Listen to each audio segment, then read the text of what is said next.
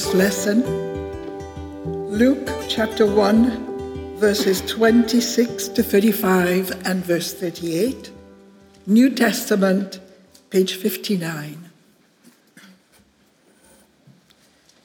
In the sixth month, the angel Gabriel was sent by God to a town in Galilee called Nazareth to a virgin engaged to a man whose name was Joseph of the house of David.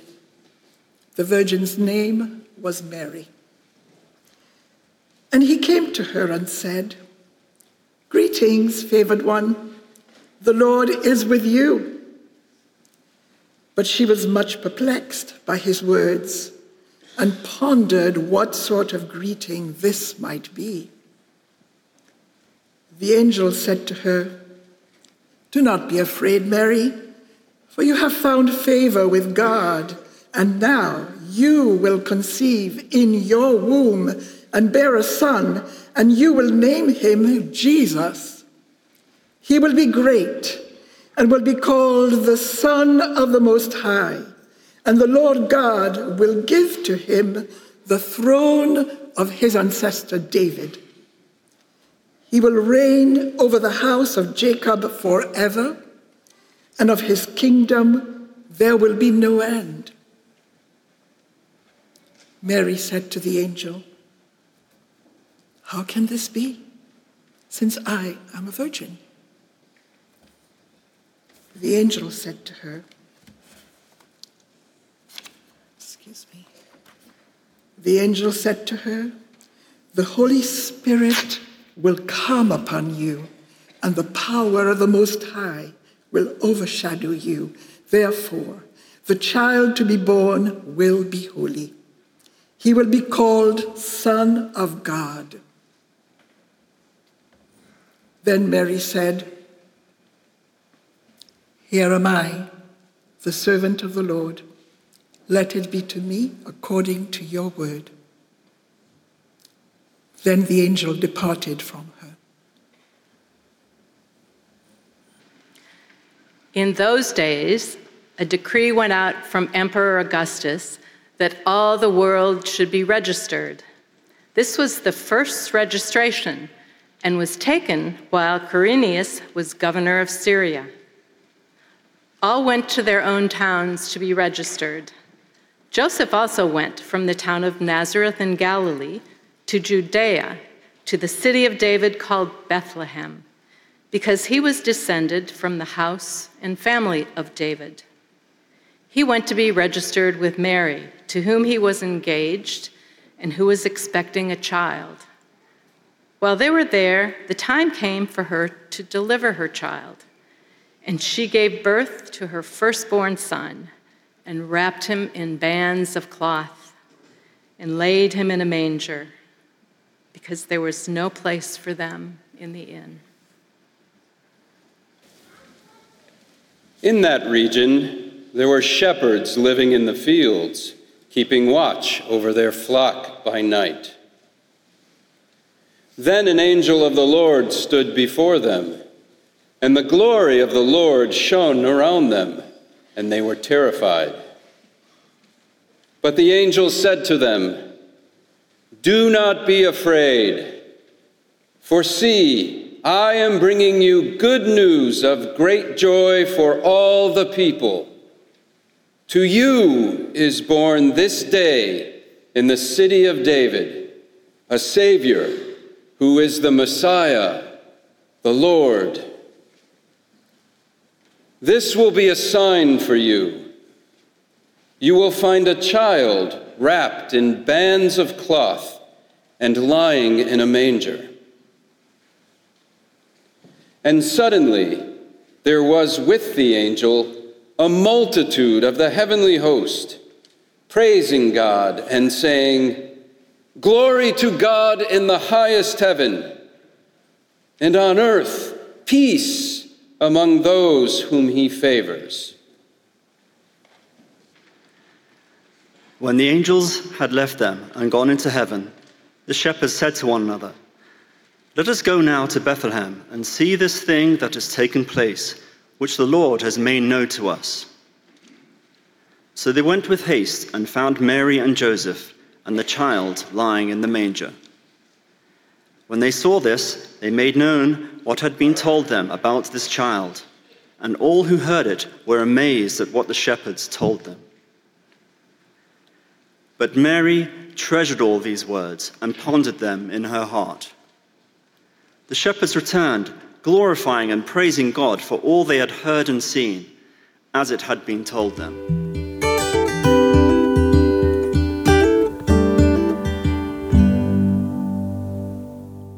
It was just under a year ago that I traveled to the Holy Land for the second time.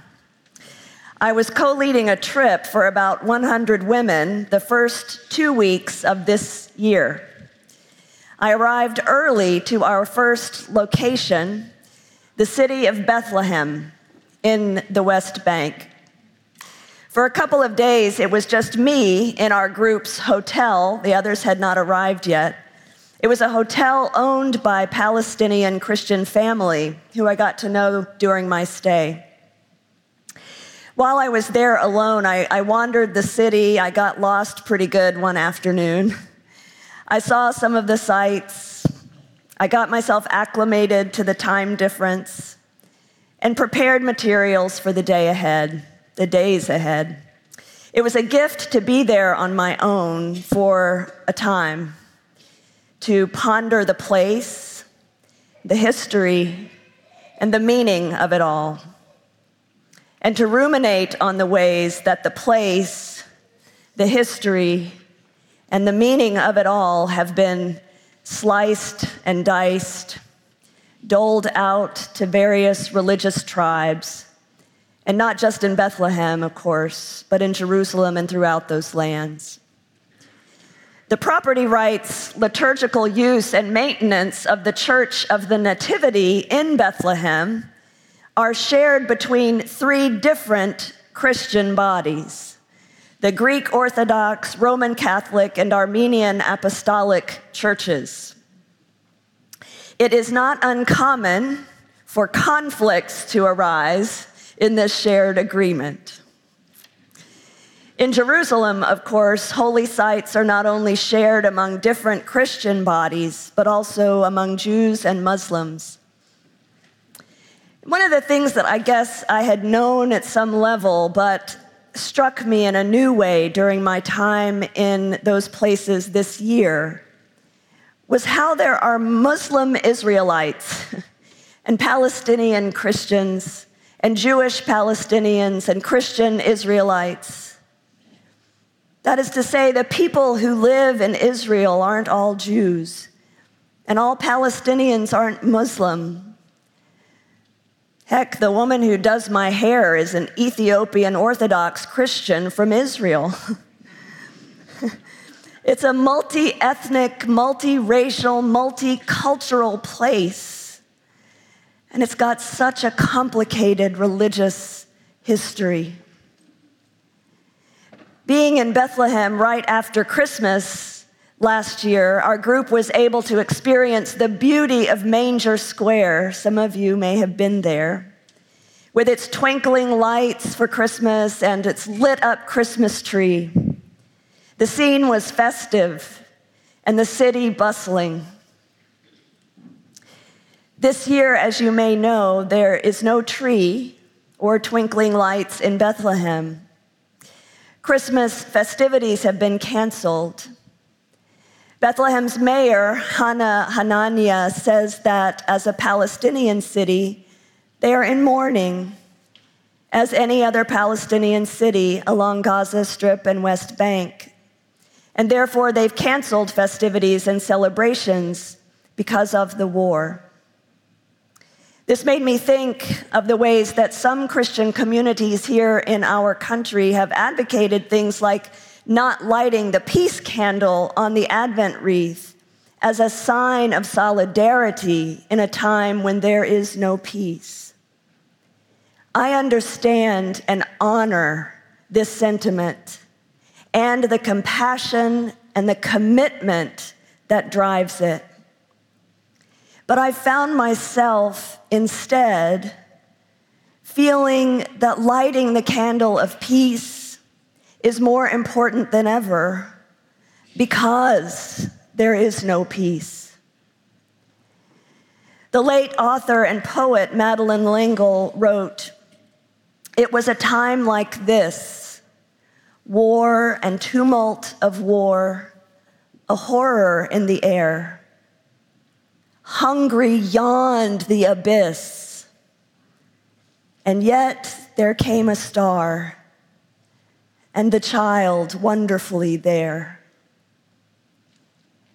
And as we just sang in one of our beloved Christmas carols, these words How silently, how silently the wondrous gift is given, so God imparts to human hearts the blessings of God's heaven. No ear may hear his coming, but in this world of sin, for meek souls who will receive him, still the dear Christ enters in. It was a time like this. It was in this world of sin. It was into this world of war and division and loneliness and confusion and conflict that Jesus was born. A Lutheran church in Bethlehem decided that its Christmas nativity scene this year would be different by placing the symbolic baby Jesus in a manger of rubble and destruction to reflect the reality of Palestinian children living and being born today. It is a powerful, potent image. The image also speaks to me of the reality of children living and being born today in every place around the world and in our own country where war and violence, poverty, hunger, and neglect make children vulnerable. All the places and the situations that don't draw the world's attention or care. Jesus was born into this world bruised, broken, and lost as it is. This world where we get so distracted and busy that it's hard to keep up with the news, where the burden of knowing is just so heavy. It's a world where children and thousands upon thousands of God's children of every age continue to seek the promise of a life without violence, without lack without despair. The celebrations and festivities are canceled in Bethlehem this year, but Christmas services are still happening. The lights will be lit, the story told, the prayers said. Mayor Hanania has said that he's going to spend Christmas Day in prayer. He said this We'll concentrate on praying for peace. This is the city of peace. The message of peace was born here.